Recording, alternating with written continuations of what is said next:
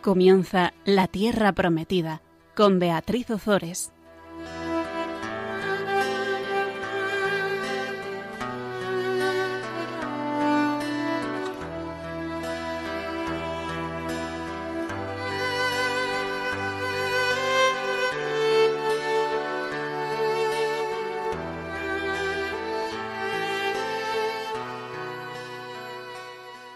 Buenas tardes, queridos oyentes de Radio María. Estamos con todos vosotros un día más. Bueno, no solo es un día más, sino que es el primer día del año para comentar la palabra de Dios. En el programa, por supuesto, La Tierra Prometida. Buenas tardes, Gonzalo. Buenas tardes, Beatriz. Bueno, vamos para adelante. Si os parece, vamos a, rezar una oración muy bonita de San Agustín invocando al Espíritu Santo, que falta nos hace, por lo menos a mí, y comenzamos el programa. Respira en mí, oh, oh Espíritu, Santo, para, que, mis pensamientos puedan ser todos santos. Actúa en mí, oh, oh Espíritu Santo, para que mi trabajo también pueda ser santo. Atrae mi corazón, oh Espíritu Santo, para que sólo ame lo que es santo. Fortalece, oh Espíritu Santo, para que defienda todo lo que es santo. Guárdame, pues, oh Espíritu Santo, para que yo siempre pueda ser santo. Amén. Bueno, hacemos esta oración extensible a todo este nuevo año. ¿Te parece, Gonzalo? Me parece muy bien. Bueno, pues Vamos a continuar. Estábamos con el primer libro de Samuel y el programa pasado terminamos mm, comentando la vocación de Samuel. Decíamos que el relato de la vocación de Samuel es tipo de la llamada divina a cumplir una misión, como Dios nos llama a cada uno de nosotros a cumplir una misión. Nadie más que tú querido oyente, puede llevar a plenitud la misión que Dios te ha encargado. Nadie más que tú. Cada uno de nosotros tenemos una misión, tenemos una vocación. Por eso es importante rezar con la vocación de Samuel, porque no es solo la vocación de Samuel, es la vocación de cada uno de nosotros. Dios nos llama a cada uno de nosotros a hacer cosas muy grandes que a lo mejor a los ojos del mundo pueden parecer pequeñas, pero a los ojos de Dios son cosas muy grandes y muy necesarias que nadie más puede hacer por nosotros. Veíamos em, en primer eh, lugar cómo la Biblia nos presenta los protagonistas. En los versículos 1 al 3 del capítulo 3 de Samuel 1, em, veíamos, como hemos dicho, a los protagonistas, que son, por supuesto, el propio Samuel, el Señor y Elí y las circunstancias que rodean ese acontecimiento, la noche, cuando todos duermen, el templo, el arca y la lámpara de Dios todavía encendida. Todo esto indica que es un hecho extraordinario que viene solo de Dios. En la segunda escena, en los versículos 4 al 8, veíamos ese mm, eh, delicioso diálogo entre el Señor y Samuel y entre Samuel y Elí, que culminaba con esa fórmula sublime de disponibilidad, aquí estoy porque me has llamado. Y ya en la tercera escena, que es en la que, en la que nos quedamos, eh, veíamos la doble función del profeta, que que se inicia de forma solemne con Samuel, y es escuchar atentamente a Dios y saber transmitir fielmente el mensaje recibido, aunque resulte severo a sus oyentes inmediatos.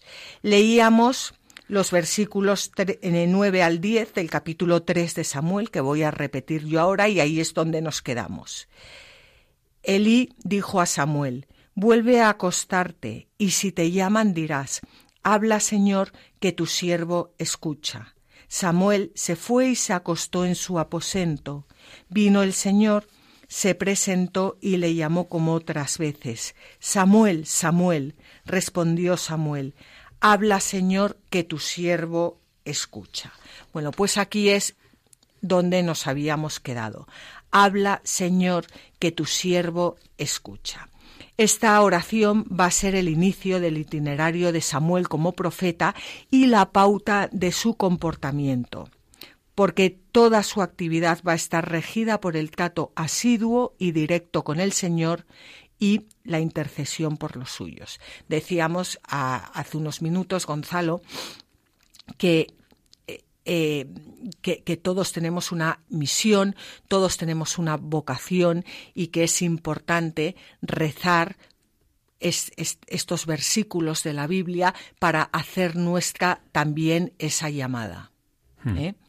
¿Y misión y vocación es lo mismo? Sí, yo creo que, mm, bueno, más o menos. Eh, la, la, la, la, vocación es la vocación que tenemos todos, es la vocación a la santidad. Pero para llegar a esa, a esa vocación, a la santidad, pues cada uno tiene una misión encomendada.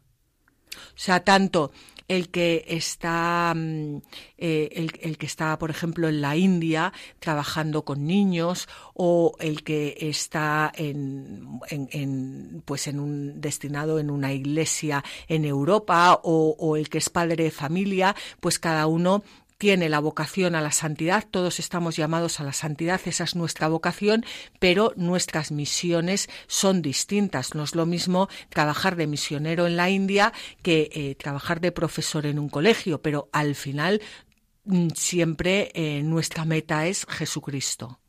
entendido. Bueno, pues si te, si, mm, bueno, si te parece, Gonzalo, vamos a hacer aquí un paréntesis porque esto de habla, Señor, que tu siervo escucha es muy importante. Escuchar es muy importante. De hecho, escuchar es el primer mandamiento de la ley de Dios. Dios sale a nuestro encuentro, Dios nos ha creado, Dios nos ama y solo escuchándole podemos abrir nuestro corazón a sus palabras, podemos acoger su amor. Eh, vamos a leer el libro del Deuteronomio, el capítulo 6, versículos 4 al 9, que es la Shema. La Shema, que les, os va a sonar a todos vosotros, es esa oración. Eh, bueno, vamos a escucharla y luego la comentamos. Escucha, Israel. El Señor es nuestro Dios. El Señor es uno. Amarás al Señor, tu Dios, con todo tu corazón, con toda tu alma y con todas tus fuerzas. Que estas palabras que yo te dicto hoy estén en tu corazón. Las repetirás a tus hijos y hablarás de ellas cuando estés sentado en casa y al ir de camino, al acostarte y al levantarte. Las atarás a tu mano como un signo, servirán de recordatorio ante tus ojos. Las escribirás en las jambas de tu casa y en tus portones. Pues la Shema es un pasaje entrañable e importantísimo tanto para la fe y la vida del pueblo elegido como para la Iglesia y como para cada uno de nosotros. La primera palabra hebrea de ese versículo, que es Shema, escucha, da eh, nombre a esa famosa eh, oración recitada durante tantos siglos por los israelitas y constituida sustancialmente por el capítulo 6, eh, versículos 4 eh, al 9 del Deuteronomio. Los judíos piadosos continúan rezándola hoy en día, la rezan por la mañana y la rezan por la tarde todos los días, menos en los, sábados y las grandes fiestas. Y en la Iglesia eh, Católica los versículos 4 al 7 se recitan en las completas después de las primeras vísperas de domingos y solemnidades de, las, de la liturgia de las horas. Vamos a ver, yo os invito a cada uno de vosotros a que hagáis como nuestros hermanos los judíos, que recitéis esta oración por la mañana y por la tarde. Es importantísima. Es como como, como, como la base de cualquier oración, porque no es solo una oración, sino que es una actitud. Escuchar continuamente eh, lo que el Señor nos quiere eh, decir. ¿Y qué nos quiere decir el Señor? Nos quiere decir que el Señor es uno, que no hay muchos señores, que es uno, que es nuestro Dios, que no hay más que, uno y que a ese Señor, a ese Dios, a nuestro Dios, debemos amarle con un amor completo, con todo nuestro eh, corazón, con toda nuestra alma y con todas nuestras fuerzas. Y a lo mejor os estáis haciendo la siguiente pregunta, y es que si el amor eh, puede ser objeto de un mandamiento. O sea, yo le, mm, le puedo decir a mi marido, eh, ámame, tienes que amarme. Eh, bueno, mi marido está haciendo conmigo el programa y claro que se lo digo que me ame, por supuesto, porque si no se la carga. Pero em, era una broma, ¿eh? el, el, o sea, nosotros no podemos ordenar a las personas que nos amen. El amor es, el amor es, es gratuito. Y y entonces, ¿qué es lo que, lo que Dios reclama de Israel y lo que reclama de cada uno de nosotros? No es, no es simplemente em, un, un, un, mandamiento de, sino que es que, que llevemos el amor a la voluntad, que todo nuestro ser le ame como respuesta al amor que Él nos está dando, que le abramos el corazón, que no es solo una cuestión de sentimientos de hoy siento, no siento, hoy estoy enamorada, mañana ya no, porque ya no siento nada. Esto no es un sentimiento, esto va mucho más allá, o sea, por supuesto es un sentimiento, pero va mucho más allá del sentimiento, no se fundamenta sobre el sentimiento, se fundamenta sobre la voluntad, sobre lo que mm, me habréis oído ya muchas veces decir, eh, lo que decía Santa Teresa, una determinada determinación de amar a Dios sobre todas eh, las cosas, de, de, saber que es nuestro Padre y que nuestra em, felicidad está en amarle, en acoger ese amor porque Él nos amó primero, como dice em, la, primera carta eh, de Juan en el capítulo 4. En esto consiste el amor, no en que nosotros hayamos amado a Dios, sino que Él nos amó y envió a su Hijo como víctima de propiciación por nuestros pecados. Nosotros amamos porque Él nos amó primero.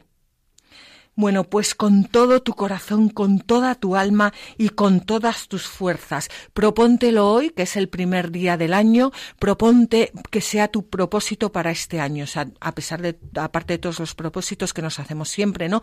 Pues voy a correr todos los días, voy a adelgazar, voy a dejar de comer chocolate, voy, bueno, todas esas cosas, pero que, que, que, que tu verdadero propósito sea eh, que nuestro verdadero propósito sea amar al Señor con todo nuestro corazón, con toda nuestra y con todas nuestras fuerzas. Y el Señor recuerda estos versículos cuando eh, uno de los escribas se, se, acerca y le pregunta que cuál es el primero de los mandamientos. Lo encontramos en el capítulo 12 de San Mateo.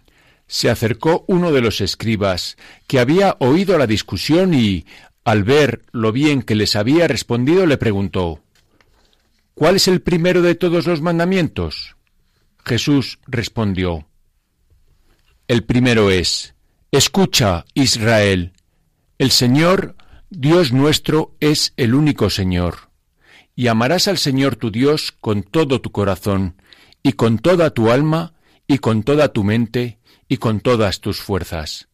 El segundo es este, amarás a tu prójimo como a ti mismo. No hay otro mandamiento mayor que estos. Y le dijo el escriba, Bien, maestro, con verdad has dicho que Dios es uno solo y no hay otro fuera de él, y amarle con todo el corazón y con toda la inteligencia y con toda la fuerza, y amar al prójimo como a sí mismo, vale más que todos los holocaustos y sacrificios. Viendo Jesús que le había respondido con sensatez, le dijo, No estás lejos del reino de Dios. Y ninguno se atrevía ya a hacerle preguntas. Bueno, pues esto lo encontramos también en el Catecismo de la Iglesia Católica, en el punto 2055. Os invito a todos vosotros a que cojáis el catecismo de la Iglesia Católica y a que lo leáis. Punto 2055. Eh, ahí vamos a encontrar lo que hemos dicho eh, eh, como mm, muy bien explicado para que tengáis también material para rezar. Y vamos a continuar porque antes de hacer un breve descanso, yo quería hablar sobre las exhortaciones que se hacen en los versículos 8 y 9, que fueron interpretadas por los eh, judíos en sentido literal. Y dice así, las atarás a tu mano como un signo, servirán de recordatorio ante tus ojos, las escribirás en las jambas de tu casa y en tus portones. Bueno, pues ahí tienen su origen las filacterias y la mezuzá. Las filacterias eran unas pequeñas correas o cintas que se ataban a la frente y al brazo izquierdo, bueno, o al derecho si la persona era zurda, y que llevaban o que llevan una cajita cada una con distintos textos bíblicos en el que aparece la Shema y en el que eh, también hay otros eh, textos del Éxodo que recuerdan la liberación de la esclavitud de Egipto. Bueno, en la época de, del Señor los fariseos las llevaban más anchas para parecer que eran más observantes de la ley. Estas filacterias eh, estas correas estaban atadas a lo largo del brazo eh, eh, y se dan siete vueltas, de tal forma que la cajita queda a la altura del corazón y después se pone también encima de la cabeza. Y con esto lo que se quiere expresar es que esta palabra de Dios está contenida tanto en, en, el corazón, porque en el brazo queda la cajita a la altura del corazón, como en la cabeza, que que tanto nuestros pensamientos como nuestro corazón tiene que estar siempre enfocado a amar a Dios con todo nuestro corazón, con toda nuestra alma y con todas nuestras fuerzas, recordando siempre cómo Él nos salvó de, la esclavitud de Egipto. Y la mezuzá es una cajita fijada en las jambas de las puertas que contiene un pergamino o papel con los dos textos mencionados del Deuteronomio y los judíos lo que hacen es que eh, la tocan con los dedos que luego besan al salir y al entrar de su casa. Vamos a hacer una pequeña pausa y después continuamos.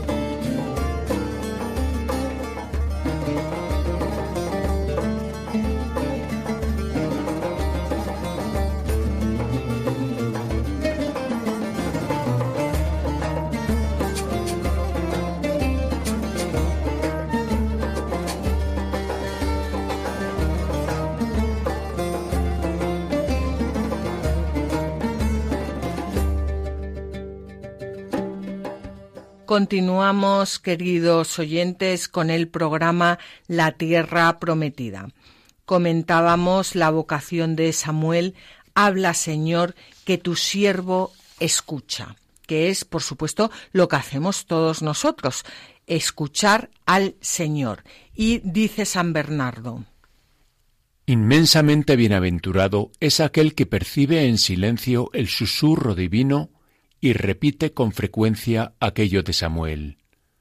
Habla, Señor, que tu siervo escucha. Inmensamente bienaventurado, dice San Bernardo. Así que desde aquí os invitamos a todos vosotros a que en el silencio repitamos con frecuencia aquello de Samuel. Habla, Señor, que tu siervo escucha. Como sugiere el Catecismo de la Iglesia Católica, Samuel aprendió de su madre desde niño cómo estar delante del Señor. Es decir, Samuel aprendió de su madre desde niño cómo repetir en el susurro divino este habla Señor que tu siervo escucha. Así nos lo dice el Catecismo de la Iglesia Católica en el punto 2578. La oración del pueblo de Dios se desarrolla a la sombra de la morada de Dios, el arca de la alianza y más tarde el templo. Los guías del pueblo, pastores y profetas son los primeros que le enseñan a orar. El niño Samuel aprendió de su madre, Ana, cómo estar ante el Señor, y del sacerdote Elí, cómo escuchar su palabra. Habla, Señor, que tu siervo escucha. Más tarde también él conocerá el precio y la carga de la intercesión. Por mi parte, lejos de mí pecar contra el Señor, dejando de suplicar por vosotros y de enseñaros el camino bueno y recto. Bueno, pues un poco difícil, ¿verdad, Gonzalo? Lo de habla, Señor, que tu siervo escucha, porque la sociedad en la que vivimos nos permite de todo menos escuchar. Es muy difícil, sí, sí, muy difícil escuchar pero bueno, lo intentaremos. que muchas veces dicen las personas, a mí es que el Señor no me habla y bueno, a, mí el Señor no me habla o será que yo no, no le dedico tiempo a, escucharle. Porque ¿qué hay que hacer para, para poder escucharle? ¿Hablas de tiempo? ¿Algo más? Eh, de tiempo y de, y de lo que hemos estado viendo, el eh, eh, em, estar en, en silencio, el silencio. El silencio interior y exterior muchas veces, porque claro, estar en silencio interior en una discoteca es un poco difícil. No sé, a lo mejor hay personas que lo consiguen, ¿eh? Yo desde luego no. Entonces, el silencio, una vida silenciosa, que no quiere decir que no hablemos, pero en la que, en la que no, nuestra cabeza no esté todo el día con el barullo de, de, todas las noticias del corazón, de dicen esto, dicen lo otro, porque el otro ha dicho, porque el tal, y entonces llega el final del día y estamos agotados porque no hemos descansado en el silencio del Señor. O sea, tienes que estar presto a escuchar. Sí. Y escuchar ¿Puede ser leyendo un texto bíblico o, cómo? leyendo un texto bíblico, rezando, alabando a Dios, eh, en los sacramentos. Porque dentro de esa escucha está la escucha desde el corazón. Claro. Sin más. Claro. ¿Y eso cómo llega? No desde el corazón y, desde la cabeza. O sea, con, eh, eh, eso llega saboreando, pues por ejemplo lo que estamos haciendo en este programa, saboreando la palabra de Dios y haciéndola nuestra. Y desmenuzándola. Y desmenuzándola, porque si no, no hay escucha. Uno puede leer la Biblia de corrido y no estar escuchando al Señor.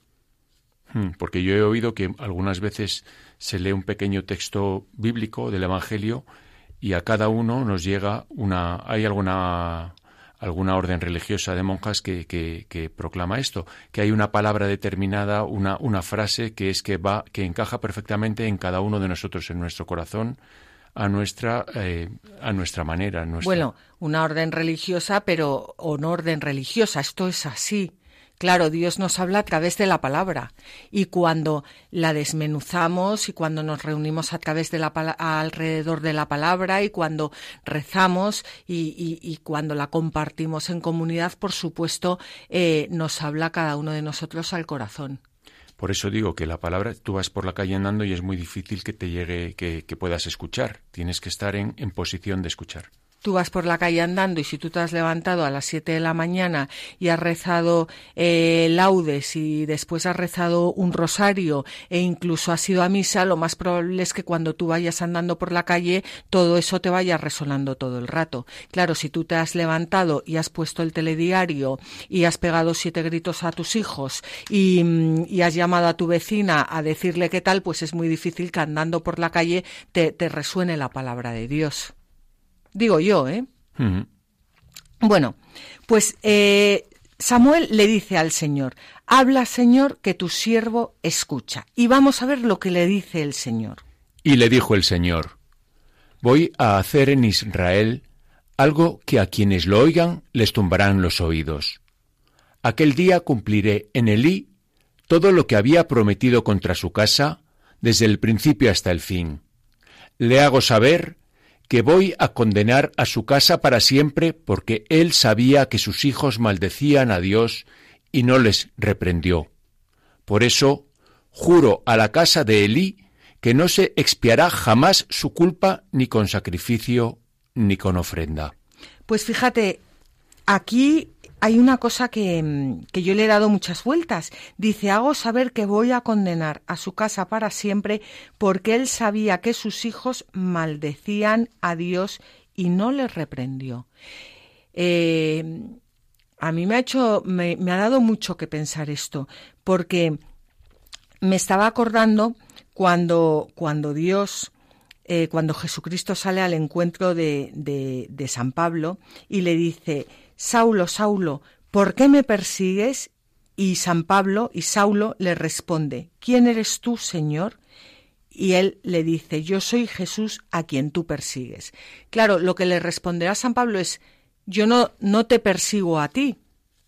Pero eh, Pablo, Saulo perseguía a los cristianos, por lo cual estaba persiguiendo también a Jesucristo. Cuando una persona maldice, eh, cuando una persona maldice a un hermano, a, cualquier, a cualquier otra persona, está maldiciendo también a Dios. Y Elí sabía que sus hijos maldecían a Dios y no les reprendió. Esto es una llamada muy fuerte a que cuando nosotros escuchamos, bueno, por supuesto a no maldecir nosotros, pero yo creo que eso ya lo doy por hecho, pero eh, cuando, cuando escuchamos maldiciones, a reprender a las personas y si no podemos, porque hay veces que no podemos, a hacer actos de desagravio, porque mm, el que, el que verdaderamente ama a Dios, que son los santos, llora por todos estos pecados. Maldecir a Dios eh, ante los oídos de un santo es de un sufrimiento tan grande, tan grande, tan grande. El problema es que tenemos un corazón duro y muchas veces escuchamos maldiciones y, es que ni nos, ni nos inmutamos, no somos conscientes de la gravedad del, del pecado. Nos hemos acostumbrado en la sociedad en la que vivimos a escuchar maldiciones en el metro, en el autobús, por la calle y muchas veces ya ni siquiera ni nos duelen y fijaos aquí que dice, voy a condenar a su casa para siempre porque él sabía que sus hijos maldecían a Dios y no les reprendió. Es muy fuerte. Hmm. Otra cuestión sobre esto que estás comentando ahora mismo es la cómo ejercía Eli la paternidad. ¿No? ¿Cómo la ejercía? Es una pregunta que te hago. Pues Eli, eh, pues justo si acabamos de leer esto, eh, pues no muy bien, porque tú, tú que, bueno, nosotros que tenemos hijos, imagínate que, que Dios te dice a ti que, que, que va a condenar tu casa para siempre porque tus hijos están maldiciendo y tú no les reprendes. Sí. O sea, la, la paternidad no, no, es solo, no es solo educar a los niños a hacer másters y a que, y a que saquen buenas notas y a que se sienten bien en la mesa y, y a que no, no, es solo eso. O sea, eh, eh, nosotros tenemos que ejercer también una paternidad espiritual y que nuestros hijos maldigan a Dios. Eh, eh, pues, pues sería tremendo el que nosotros como padres no seamos capaces de reprenderlos. ¿Eh?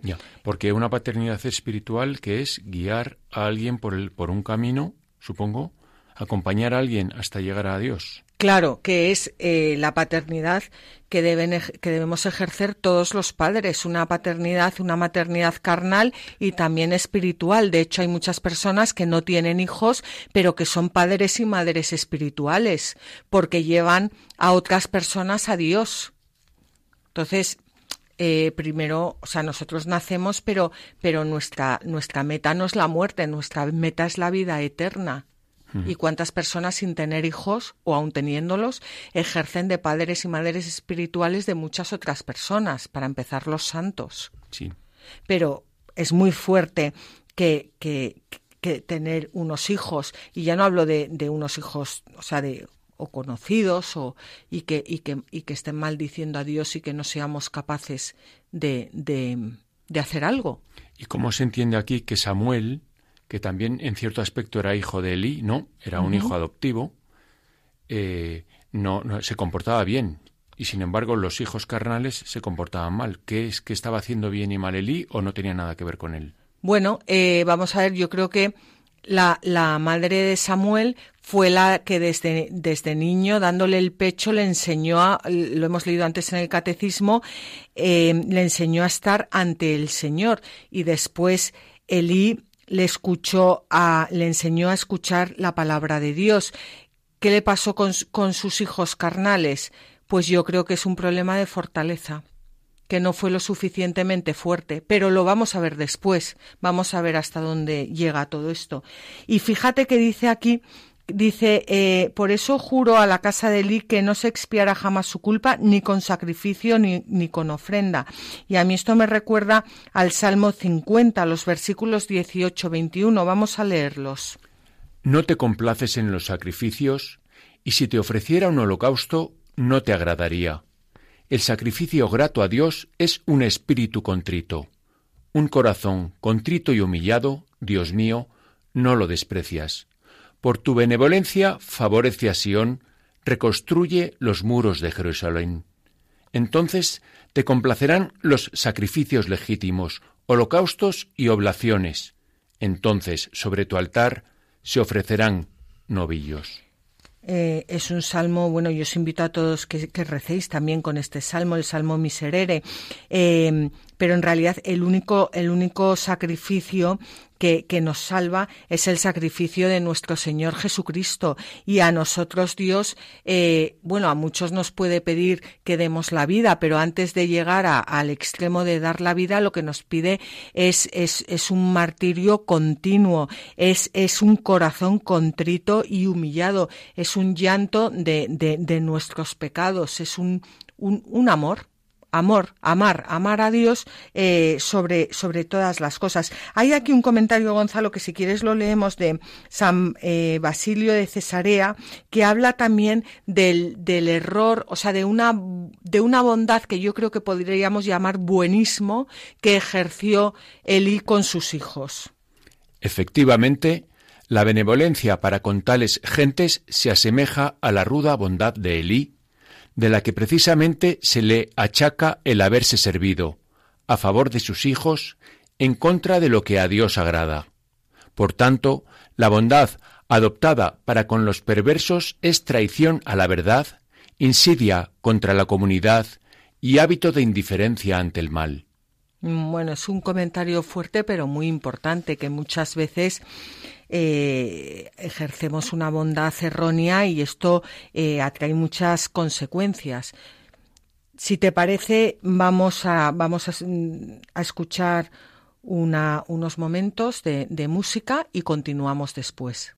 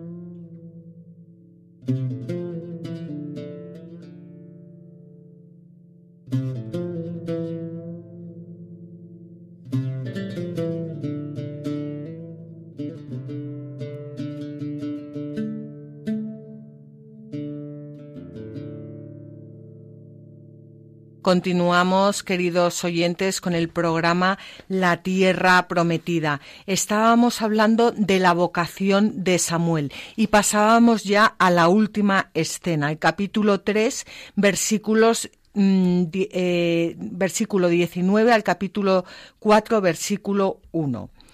Aquí vamos a encontrar un resumen de lo que será la actividad profética de Samuel. Vamos a ver cómo Dios da a conocer su palabra a través de los profetas, que como hombres de Dios van a interpelar al pueblo, a los sacerdotes y hasta el mismísimo rey. Esa es la misión del profeta, hablar en nombre de Dios y muchas veces para interpelar. Por eso, a lo largo de los siglos, pues a los profetas siempre se les ha intentado cortar la cabeza. Vamos a leer los, los versículos 15 al 18 del capítulo 3 del primer libro de Samuel. Samuel siguió acostado hasta la mañana y luego abrió las puertas de la casa del Señor. Samuel temía contar a Elí la visión, pero Elí le llamó. Samuel, hijo mío.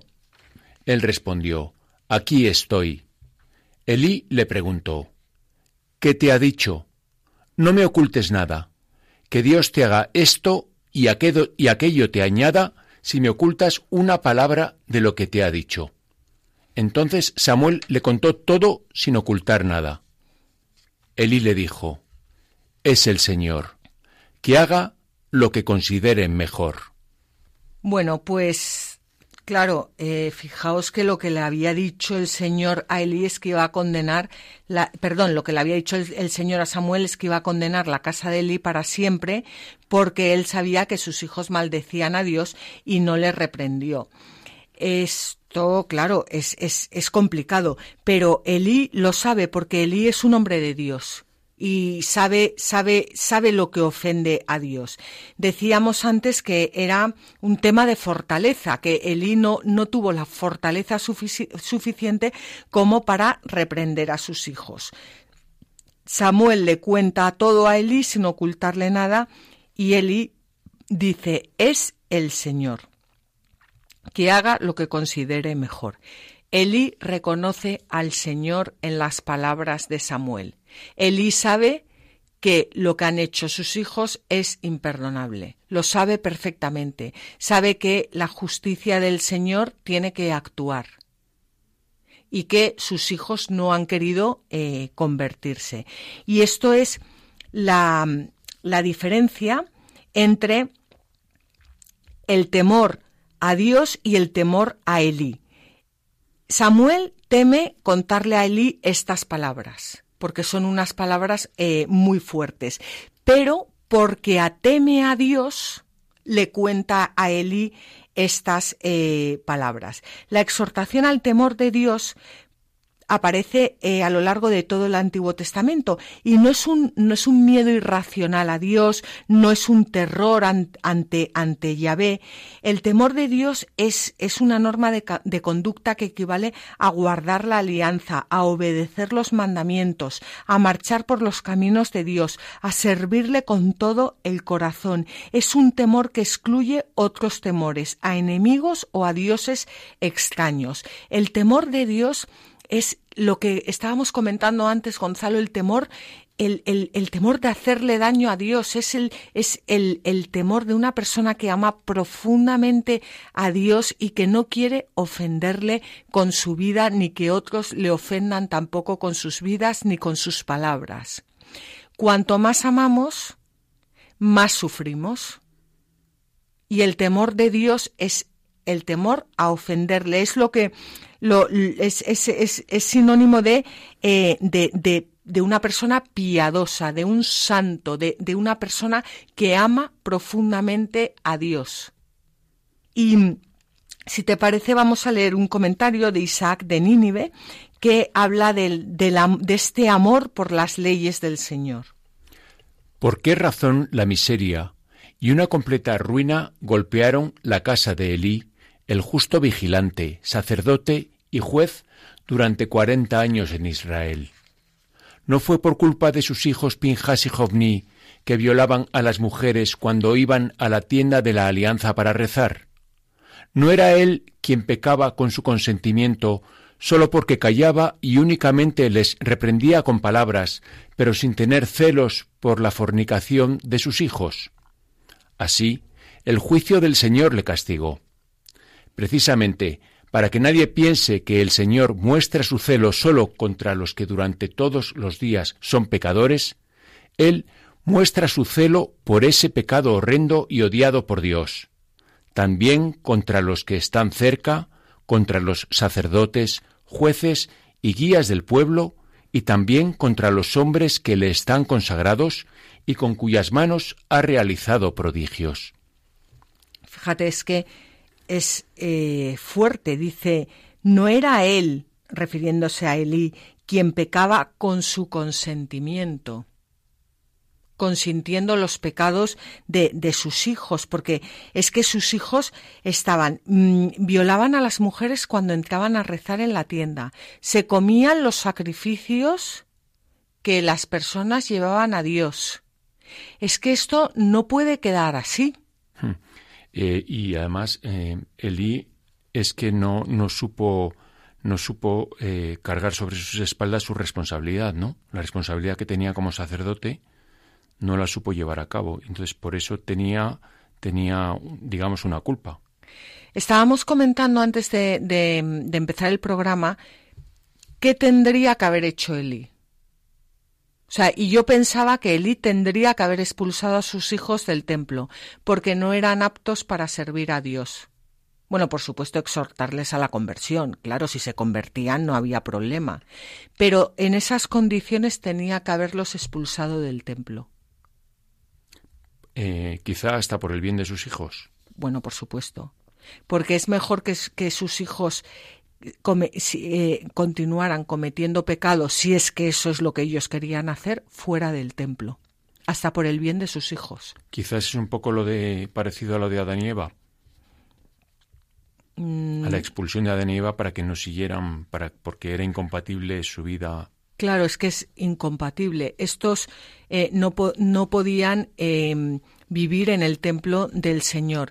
Quizás em, no ocurra lo mismo hoy en día. ¿Cuántas veces cometemos pecados que en realidad no nos permitirían continuar em, viviendo en el templo del Señor porque nosotros somos sacerdotes por nuestro bautismo? no ejercemos el sacerdocio del orden, pero sí, pero sí el sacerdocio bautismal. ¿Cuántas veces a lo mejor cometemos pecados que no nos permiten, a no ser que nos confesemos antes, ir a comulgar? Sí, y desde luego, y, poniendo, poniendo este, este, este párrafo en práctica, em, me estoy acordando de, eh, de experiencias que tú y yo conocemos sobre la droga, sobre personas drogadictas y sobre las instrucciones que dan los centros de droga que lo que piden a las familias es que expulsen dolorosamente a los drogadictos de su casa. Sí. Para, para ayudarlos a ellos y ayudar a la familia. Para, sí, porque para, para ayudarles a ellos a, a, querer a, a, verse en la calle y, y, y, y a reaccionar. Aquí, bueno, sí, sí, tiene algo de similar y, a la vez es que cuando estamos en, eh, cometiendo un gran pecado, pues efectivamente cuando se está consumiendo droga no se puede vivir en una familia porque se acaba destrozando a la familia. Cuando se está pecando eh, contra el Señor, no se puede vivir en el templo. Es mejor que si la persona va a seguir continuando, si va a continuar pecando, que peque fuera, o sea, que, que, esté, que esté fuera del templo hasta que quiera volver como, como el hijo pródigo. El Señor siempre tiene las puertas eh, abiertas, eh, llora por cada uno de sus hijos, nos utiliza a cada uno de nosotros y nos dejamos como instrumentos para, para traer de nuevo a los hermanos a la iglesia, pero eh, pecar dentro de la iglesia es, es más grave mm, porque al final eh, se está pecando en la casa de Dios. Sí, sí. Y siempre hay, una llamada, o sea, siempre, y esto no, no podemos olvidarnos eh, de ello, cuando mm, nosotros eh, intentamos hacer entrar a una persona en razón, no es para reprochar a la persona, sino para reprochar su pecado. Es por amor, es para que, para, para que deje de lado su pecado y sea feliz y acoja de nuevo al Señor, nunca para reprocharle a, a la persona en concreto, sino su actitud. O sea, es una cuestión bastante, bastante complicada de gestionar. Sí. Porque no tampoco puedes eh, atacar a la persona, evidentemente, sino atacar su, su pecado, su falta. Claro, pero esto solo se puede hacer desde el amor. Desde el amor, desde el amor inmenso a esa persona. Y el discernimiento para actuar con sabiduría. Bueno, por supuesto, claro, desde la oración, pero desde el amor, porque si no se ama a esa persona es muy difícil eh, que la persona se sienta amada y por tanto se sienta acogida, se sienta querida y se sienta mm, pues, pues llamada a, a, pues, pues, pues al abrazo. Y esto es, esto es importante. Bueno, pues vamos a, vamos a terminar eh, con, con, la vocación de, de, Samuel, que terminamos en el capítulo 4 al comienzo del primer versículo. Samuel crecía y el Señor estaba con él. Ninguna de sus palabras cayó en vacío. Todo Israel, desde Dan hasta Berseba, supo que en verdad Samuel era un profeta del Señor el Señor siguió manifestándose en Silo, porque allí era donde se revelaba a Samuel. Y la palabra de Samuel llegaba a todo Israel. Pues dice aquí que ninguna de sus palabras cayó en el vacío. Esto es muy importante. Samuel es profeta y Samuel es sacerdote y Samuel es juez. Nosotros todos nosotros, los que estamos bautizados, somos profetas de Dios. Hablamos en nombre de Dios. Lo importante es poner una balanza en nuestras vidas y ver cuánto hablamos en nombre de Dios, o sea, cuánto hablamos con la palabra de Dios y cuánto hablamos con la palabra del mundo. Dice que ninguna de las palabras de Samuel cayó en el vacío, porque cuando hablamos con la palabra de Dios, ninguna de nuestras palabras cae en el vacío. Esto es importantísimo. Ahora sí, sí, si nuestras palabras son vanas, pues todas caen en el vacío. O sea, justo cuando no empleamos nuestra palabra para hablar es cuando cuando funciona. cuando cuando funciona cuando y, y, para eso que tú antes Gonzalo decías que hay que hacer pues lo mismo no eh, rezar rezar eh, rezar con la palabra de Dios rezar con la liturgia a las horas rezar el rosario rezar con la oración de la Iglesia eso es lo que, lo, lo, que, lo que hay que hacer. Y una cuestión, perdona. ¿Y entonces qué es exactamente un profeta? Un profeta exactamente es la persona que habla en nombre de Dios, no para predecir el futuro, aunque hay veces que si el Señor quiere que, que una persona conozca su futuro, eh, pues puede, puede, pero no, no, no necesariamente. O sea, cuando habla en nombre de Dios para lo que sea para reprochar, para no reprochar, para exhortar, para y por eso todos somos profetas con el bautismo porque se nos unge, se nos echa aceite en la boca, ¿eh? se nos abren los labios, se nos abren los oídos también, ¿eh? se nos hace la señal de la cruz en los oídos y, y, en los ojos para que veamos con los ojos de Dios, para que escuchemos la palabra de Dios y para que hablemos la palabra de Dios. Y fíjate que dice aquí, supo que en verdad, perdón, todo Israel supo que en verdad Samuel era un profeta del Señor. Y yo cuando estaba rezando con este texto me, preguntaba, ¿qué saben de nosotras las personas que nos conocen? No digo las que no nos conocen, ¿eh? digo las que nos conocen, las que nos conocen de verdad. ¿Qué, qué, qué pueden decir de nosotros? Porque es muy bonito que todo Israel sepa que en verdad Samuel era un profeta del Señor.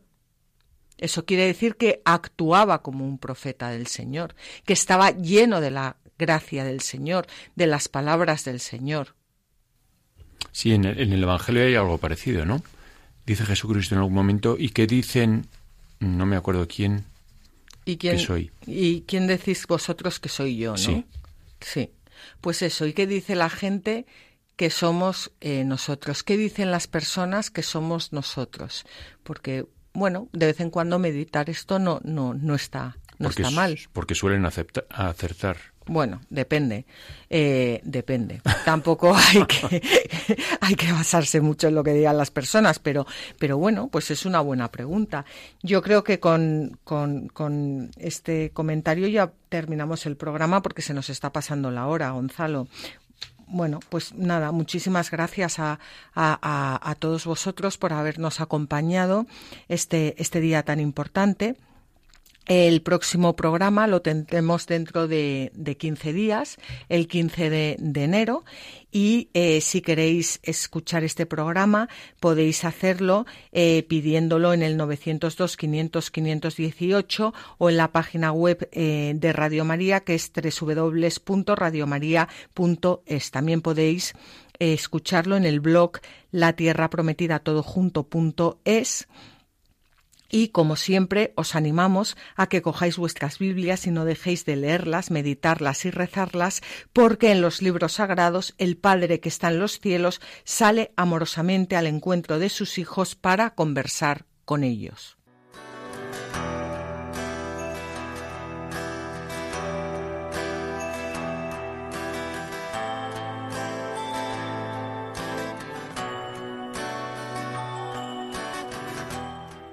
Así concluye La Tierra Prometida con Beatriz Ozores.